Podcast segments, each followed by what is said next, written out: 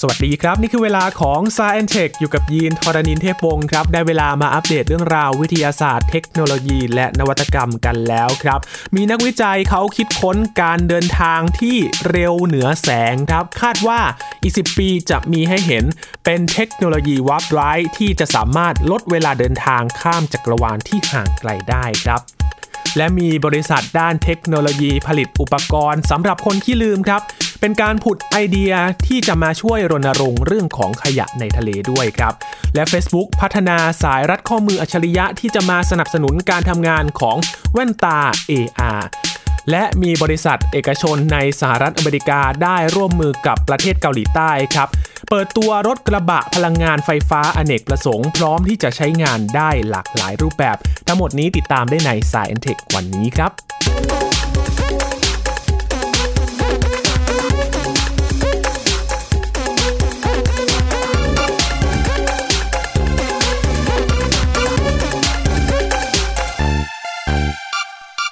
การเดินทางด้วยความเร็วเหนือแสง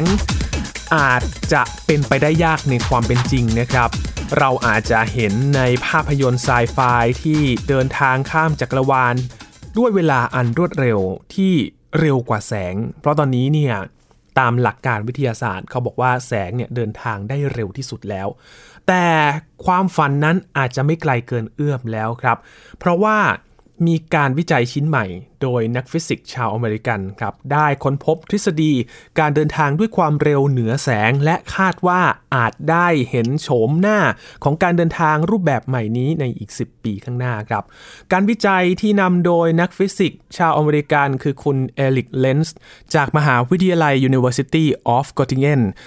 พบว่าการเดินทางไปยังดวงดาวหรือว่าดาวเคราะห์ที่ห่างไกลอาจเกิดขึ้นได้ในอนาคตนี้ครับ แต่จำเป็นต้องใช้พาหนะที่สามารถเดินทางได้เร็วกว่าแสงเสียก่อน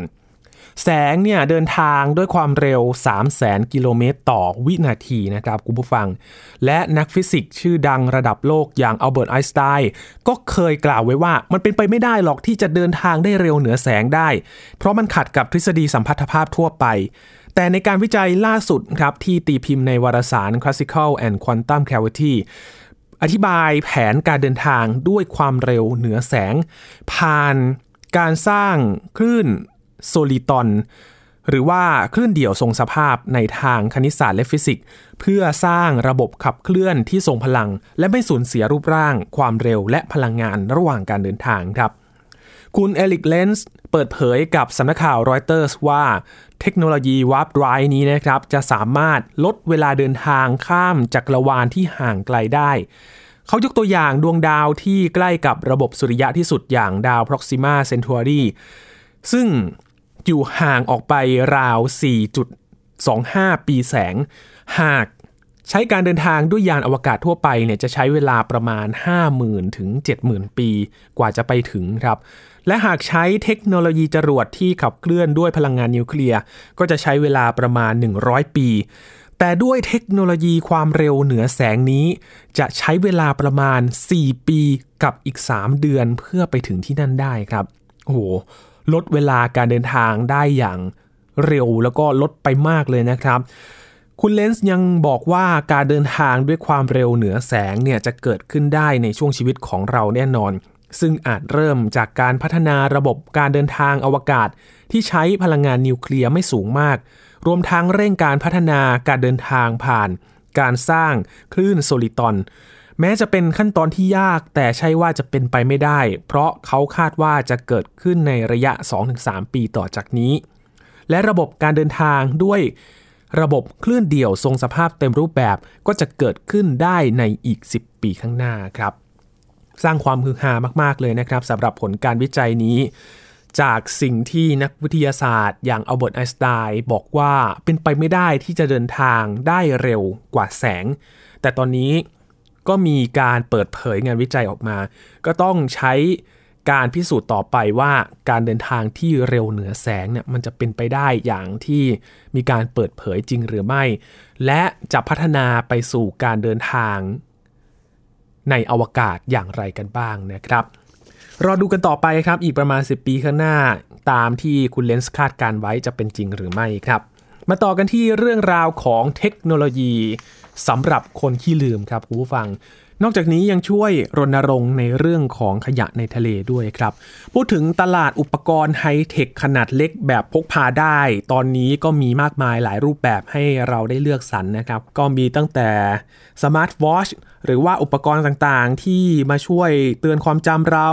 หรืออุปกรณ์ขนาดเล็กที่มาเสริมการทำงานของเรา ไม่ว่าจะเป็นเรื่องเล็กเรื่องน้อยก็ตามครับ มีบริษัทแห่งหนึ่งครับเขาพัฒนาอุปกรณ์ที่สร้างความแตกต่างด้วยการใช้ขยะพลาสติกในทะเล มาเป็นวัตถุดิบในการทำสินค้าของเขาครับ โดยบริษัทนี้คือชิปโปโลครับที่เขาผลิตอุปกรณ์ในชื่อเดียวกันนี่แหละครับ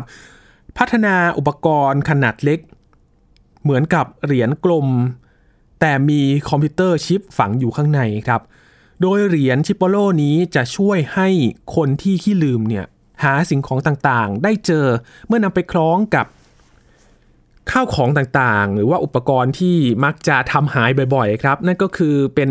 smart tag นั่นเองที่จะช่วยให้เราหาของได้ง่ายขึ้นนะครับ อย่างเช่นกระเป๋าเงิน กุญแจรถ หรือโทรศัพท์มือถือก็ตามครับ ด้วยการเชื่อมต่อทางบลูทูธกับแอปพลิเคชันในโทรศัพท์มือถือ ก็จะสามารถหาของชิ้นนั้น ได้อย่างง่ายดายด้วยการกดปุ่มบนจอโทรศัพท์ก็ทำให้เหรียญ Chipolo เนี่ยส่งเสียงร้องบอกตำแหน่งเรามาครับอย่างไรก็ตามครับถึงแม้อุปกรณ์นี้จะเป็นประโยชน์ แต่พูดถึงทางตลาดเนี่ยก็มีคู่แข่งมากมายเลยนะครับ อย่างบริษัทซัมซุงก็ผลิต smart tag ขึ้นมา ดังนั้น ผู้บริหารของ Chipoloครับเขาพยายามสร้างความแตกต่างให้กับผลิตภัณฑ์ของเขาด้วยการผลิตอุปกรณ์ช่วยหาของ รุ่น One Ocean Edition ครับทำจากเศษขยะที่พบในทะเล โดยเฉพาะอย่างยิ่งจากอวนและแหต่างๆ ที่ใช้หาปลานั่นเอง คุณดิก้าแคมซ่าเป็นหัวหน้าเจ้าหน้าที่การตลาดของบริษัท บอกว่าเนื่องจากวัสดุภายนอกของชิปโปโลนั้นทำด้วยพลาสติก ซึ่งถึงแม้จะมีขนาดเล็ก แต่ทางบริษัทก็อยากแสดงให้เห็นถึงความตระหนักและความรับผิดชอบในด้านสิ่งแวดล้อมเช่นเดียวกัน ก็ได้ไปร่วมมือกับหน่วยงานที่ชื่อว่า Ocean Works นะครับที่เขาทำงานเพื่อกำจัดขยะพลาสติกในทะเล แล้วก็นำพลาสติกที่กู้ขึ้นมาได้ มาใช้เป็นวัตถุดิบทำกรอบพลาสติกกลมที่หุ้มด้านนอกของตัวเหรียญตัวนี้ ผู้ก่อตั้งและประธานขององค์กร Ocean Works คุณร็อบเอียนเนลลี่บอกว่าจากการใช้ขยะพลาสติกในทะเลมาแปลรูป เพื่อทำผลิตภัณฑ์เรื่องนี้นับเป็นการส่งสารไปถึงลูกค้าและธุรกิจอื่น ๆ ด้วยนะครับ ว่าอะไรก็สามารถเกิดขึ้นได้ ถ้าเราตั้งใจและเริ่มจากโครงการเล็ก ๆ ก่อน เมื่อไม่นานมานี้ครับ ทางบริษัทก็ได้บริจาคเงินจำนวน 10,000 ดอลลาร์ให้กับ Ocean Global ซึ่งก็เป็นอีกหน่วยงานหนึ่งที่ช่วยสนับสนุนในการเก็บขยะพลาสติกในทะเล และคุณลีเดอร์อูริโอผู้ก่อตั้งและผู้อำนวยการของ Ocean Global ก็ได้ให้ตัวเลขว่าโดยเฉลี่ยแล้วพลาสติกแต่ละชิ้นจะใช้เวลาระหว่าง 500ถึง1,000 ปี ที่จะย่อยสลาย ดังนั้นการที่บริษัท ผู้ผลิตอุปกรณ์ไฮเทคได้ให้ความสนใจกับมุมมองใหม่เพื่อประโยชน์ จากขยะพลาสติกจึงเป็นเรื่องที่สำคัญครับ ขณะนี้ก็มีหลายบริษัทแล้วนะครับที่เริ่มสนใจปัญหาดังกล่าว อย่างเช่น บริษัทรองเท้า ได้ผลิตรองเท้ารุ่นหนึ่งครับที่ใช้วัตถุดิบจากขยะพลาสติกล้วน หรือแผ่นยางปูพื้นของรถ SUV รุ่นที่ชื่อว่า Frisker Ocean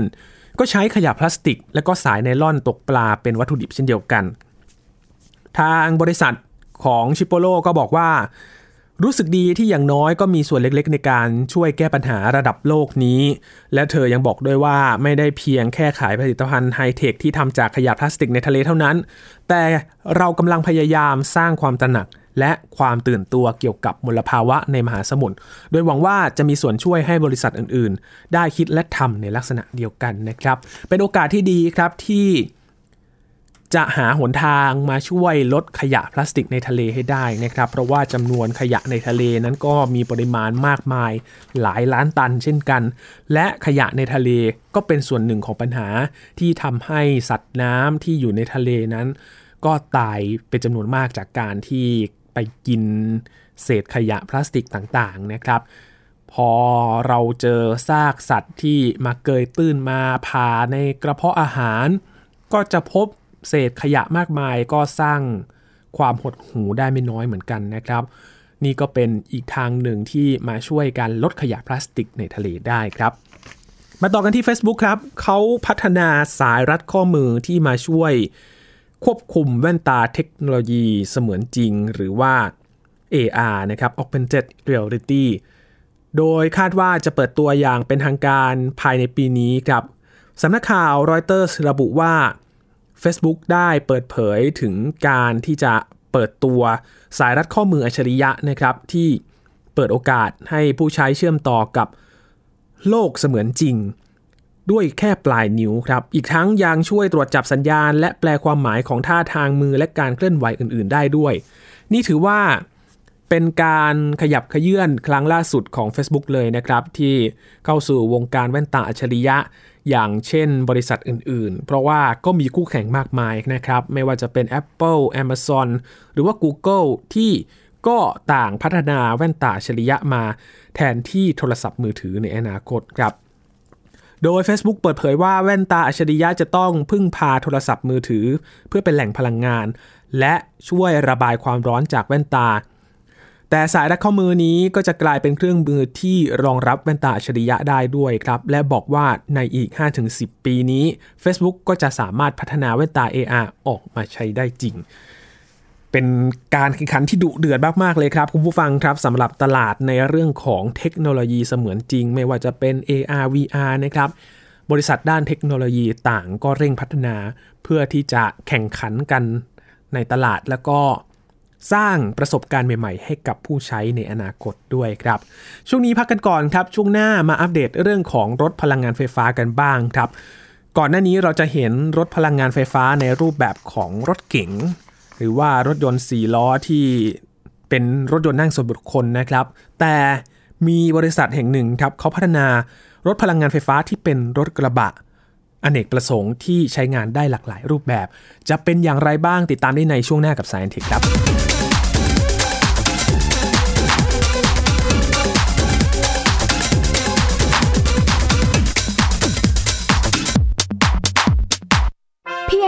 สมาร์ทโฟน ก็ฟังได้ไทย PBS ดิจิทัล Radio สถานีวิทยุดิจิทัลจากไทย PBS เพิ่มช่องทางง่ายๆ ให้คุณได้ฟังรายการดีๆ ทั้งสดและย้อนหลัง ผ่านแอปพลิเคชันไทย PBS Radio หรือเวอร์ไบเว็บไทยพีบีเอสเรดิโอคอมไทยพีบีเอสดิจิทัลเรดิโออินฟอร์ทนเมนต์ for all มากกว่าด้วยเวลาข่าวที่มากขึ้น จะพัดพาเอาฝุ่นออกไปได้ครับ มากกว่า ให้คุณทันในทุกสถานการณ์ ตามที่กฎหมายดังกล่าวกำหนดเอาไว้ มากกว่ากับเนื้อหาเที่ยงตรงรอบด้านนำมาใช้ในคดีเมาแล้วขับ มากกว่าในทุกทางออกของสังคม ป้องกันไม่ให้ปัญหาเกิดขึ้น มากกว่ากับข่าวรอบวันในทุกมิติ เครนก่อสร้างเกิดอุบัติเหตุขึ้น มากกว่าด้วยการวิเคราะห์ที่ตรงจุด ความพยายามของภาครัฐที่จะแก้ปัญหา และมากกว่ากับทีมข่าวมืออาชีพ ข่าวไทย PBS ให้คุณได้มากกว่า ติดตามหลากหลายเรื่องราวของลูกและสามีกับสามมนุษย์แม่ นิธิดาแสงสิงแก้ว ปาริตามีซัพ์และสัสิธรสินพักดี ในรายการมัมแอนเมาส์ทุกวันจันทร์ถึงวันศุกร์เวลา 8นาฬิกาถึง 9นาฬิกาทางไทย PBS ดิจิตอล Radio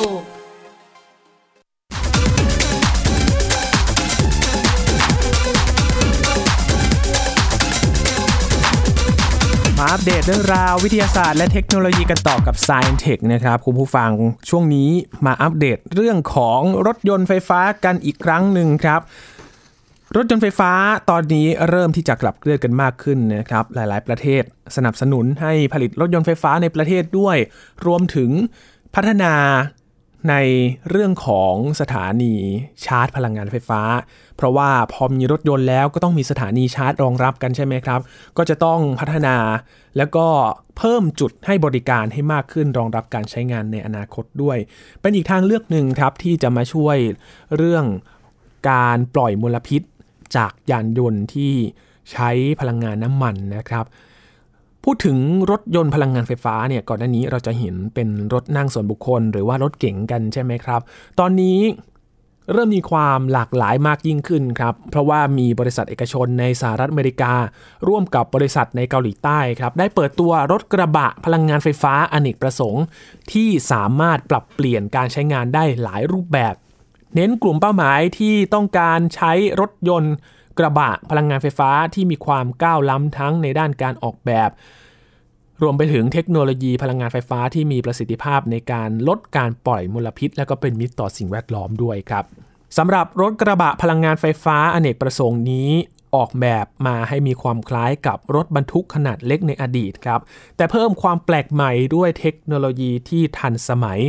โครงสร้างตัวรถก็มีความยาวประมาณ 6 ฟุต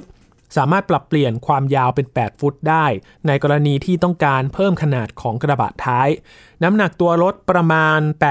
816 กิโลกรัม ติดตั้งมอเตอร์ไฟฟ้า 2 ชุด บริเวณล้อหน้าและก็ล้อด้านหลังสร้างกำลังประมาณ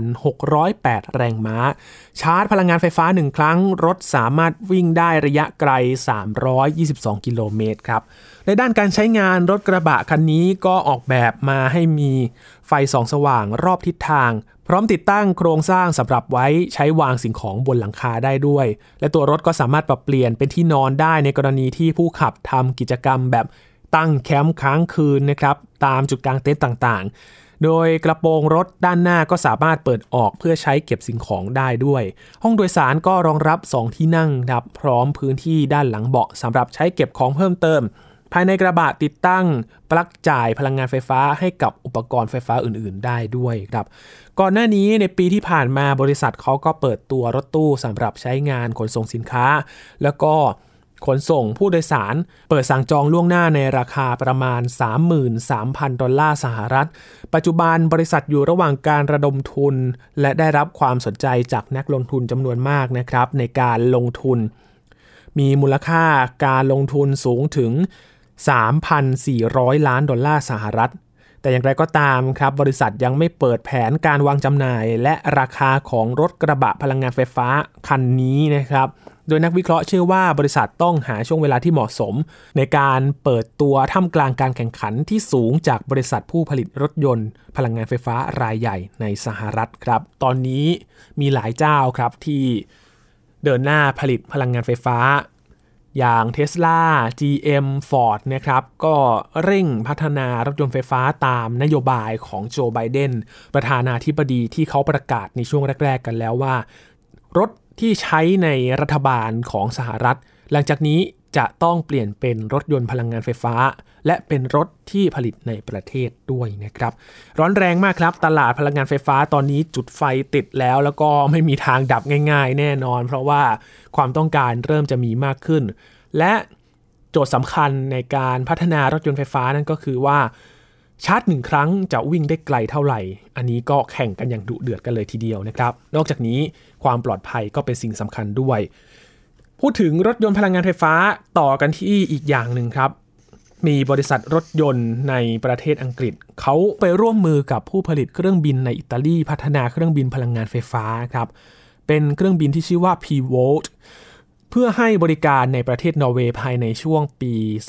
2570 นี้ โดยเครื่องบินก็จะใช้พลังงานไฟฟ้า 100%ครับ ตามเป้าหมายการลด การปล่อยมลพิษทางอากาศจากเครื่องบินให้เป็นศูนย์ภายในปี 2583 ของรัฐบาลนอร์เวย์ เครื่องบิน P-Volt ถูกออกแบบให้มีลักษณะเป็นเครื่องบินขนาดเล็ก 2 ใบพัด ขับเคลื่อนด้วยพลังงานไฟฟ้า 100%รองรับผู้โดยสารได้ถึง 11 ที่นั่ง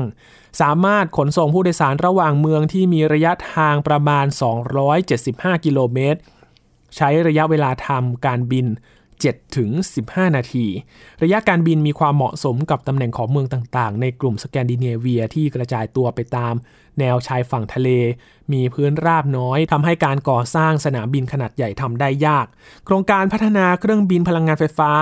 เริ่มต้นพัฒนาตั้งแต่ในช่วงปี 2562 แล้วครับ ระยะแรกของการเปิดบริการเครื่องบินพลังงานไฟฟ้า ก็จะมีเครื่องบินให้บริการประมาณ 9 ลำ ก่อนขยายจำนวนเครื่องบินเพิ่มเติมในอนาคต และหากทุกอย่างเป็นไปตามแผนการที่วางไว้ คาดว่าบริษัทจะสามารถทำการบินได้ประมาณ 400 เที่ยวต่อวัน ไปยังสนามบินประมาณ 44 แห่ง ทั่วทั้งกลุ่มประเทศสแกนดิเนเวียนอร์เวย์ถือว่าเป็นอีกประเทศหนึ่งนะครับที่รัฐบาลตื่นตัวในด้านการใช้ยานพาหนะพลังงานไฟฟ้า ปัจจุบันนอร์เวย์เป็นประเทศแรกในโลกนะครับที่มีผู้ใช้งานรถยนต์พลังงานไฟฟ้ามากถึง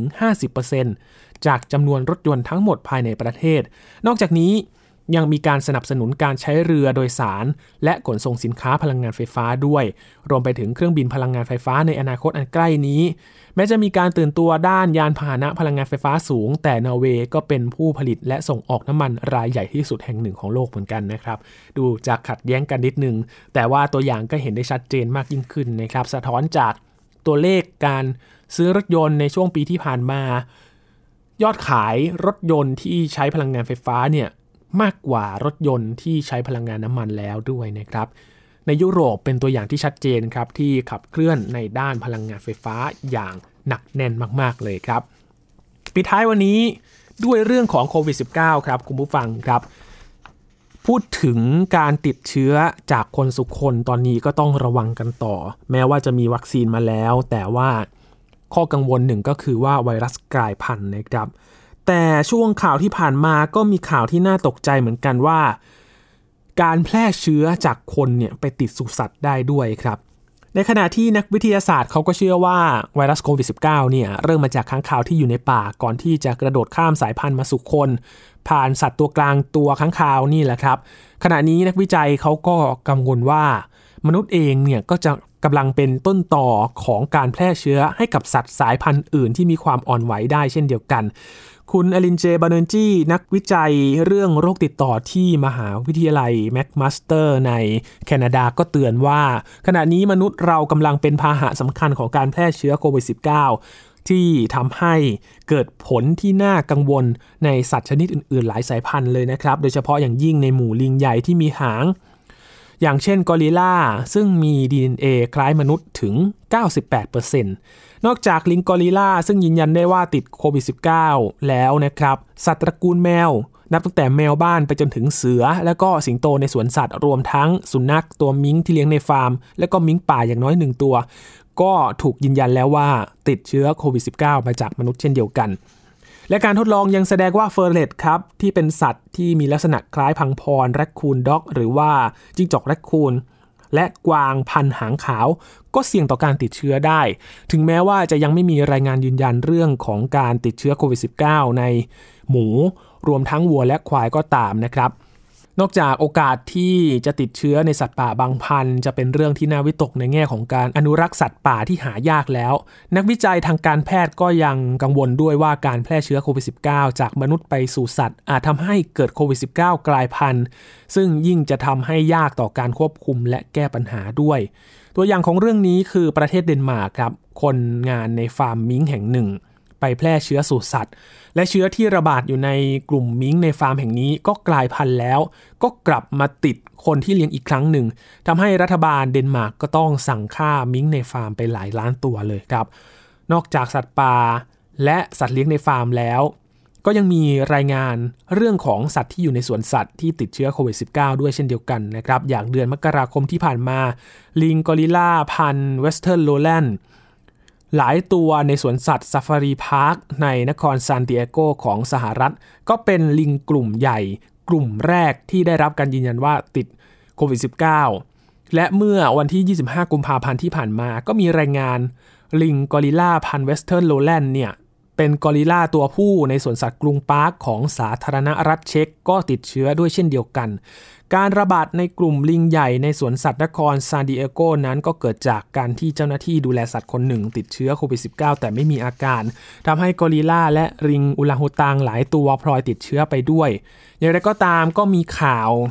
ในเรื่องของการฉีดวัคซีนโควิด -19 ให้กับสัตว์นะครับ ที่พัฒนาโดยบริษัทโซเอทิสในรัฐนิวเจอร์ซีย์ที่ได้รับการอนุมัติจาก กระทรวงเกษตรของสหรัฐให้ทดลอง ใช้วัคซีนที่สวนสัตว์ในนครซานดิเอโกได้ และทางบริษัทก็จะขออนุมัติเพื่อทดลองใช้วัคซีนกับสัตว์ที่สวนสัตว์อื่นๆ ต่อไปด้วย โดยขณะที่วัคซีนโควิด -19 สำหรับสัตว์ในสวนสัตว์ยังอยู่ในขั้นทดลองนั้น มาตรการที่ทางสวนสัตว์ในนครซานดิเอโกและก็สวนสัตว์ Safari Park นำมาใช้ ก็คล้ายกับที่มนุษย์และสถานประกอบการต่างๆ ใช้กันนะครับที่ช่วงล็อกดาวน์ก็คือติดตั้งพัดลมในสถานที่ปิดเพื่อเพิ่มการหมุนเวียนถ่ายเทอากาศ ให้เจ้าหน้าที่ผู้ดูแลสัตว์ใส่หน้ากาก 2 ชั้น พร้อมทั้งใส่ face shield และรักษาระยะห่าง รวมทั้งจำกัดเวลาที่ต้องอยู่ใกล้ชิดกับสัตว์ ภายในอาคาร ที่เป็นสถานที่ปิดด้วยนะครับ นอกจากจะ social distancing ในมนุษย์แล้ว ก็ต้องไป social distancing ในสัตว์ด้วยนะครับ ก็เป็นเรื่องที่น่ากังวลเหมือนกัน เพราะก่อนหน้านี้ ก่อนที่เราจะมีข่าวลิงติดโควิด -19 มีทั้งสุนัขทั้งแมวนะครับ ที่ติดโควิด -19 จากมนุษย์เช่นเดียวกัน ก็สร้างความน่ากังวลไม่น้อยสำหรับการติดเชื้อในครั้งนี้นะครับ ตอนนี้ หลายประเทศก็เลยจำเป็นต้องเร่งฉีดวัคซีน เพื่อที่จะควบคุมการติดเชื้อในมนุษย์ก่อน ก่อนที่จะกลายพันธุ์ไปนะครับ และก็ทำให้ควบคุมยากอีก สถานการณ์โควิด -19 ในตอนนี้ก็ต้องเฝ้าระวังกันอย่างต่อเนื่องต่อไปนะครับ ทั้งหมดนี้คือ Science Tech ในวันนี้ครับกับเรื่องราววิทยาศาสตร์เทคโนโลยี และนวัตกรรมที่นำมาฝากกัน คุณผู้ฟังติดตามรายการก็ได้ที่ www.thaipbspodcast.com รวมถึงพอดแคสต์ช่องทางต่างๆ ที่คุณกำลังรับฟังอยู่นะครับ อัปเดตเรื่องราวกับ Science Tech ได้ทุกที่ทุกเวลาเลยครับ ช่วงนี้ยีนทรณินเทพมงขอบพระคุณสำหรับการติดตามรับฟังนะครับ สวัสดีครับ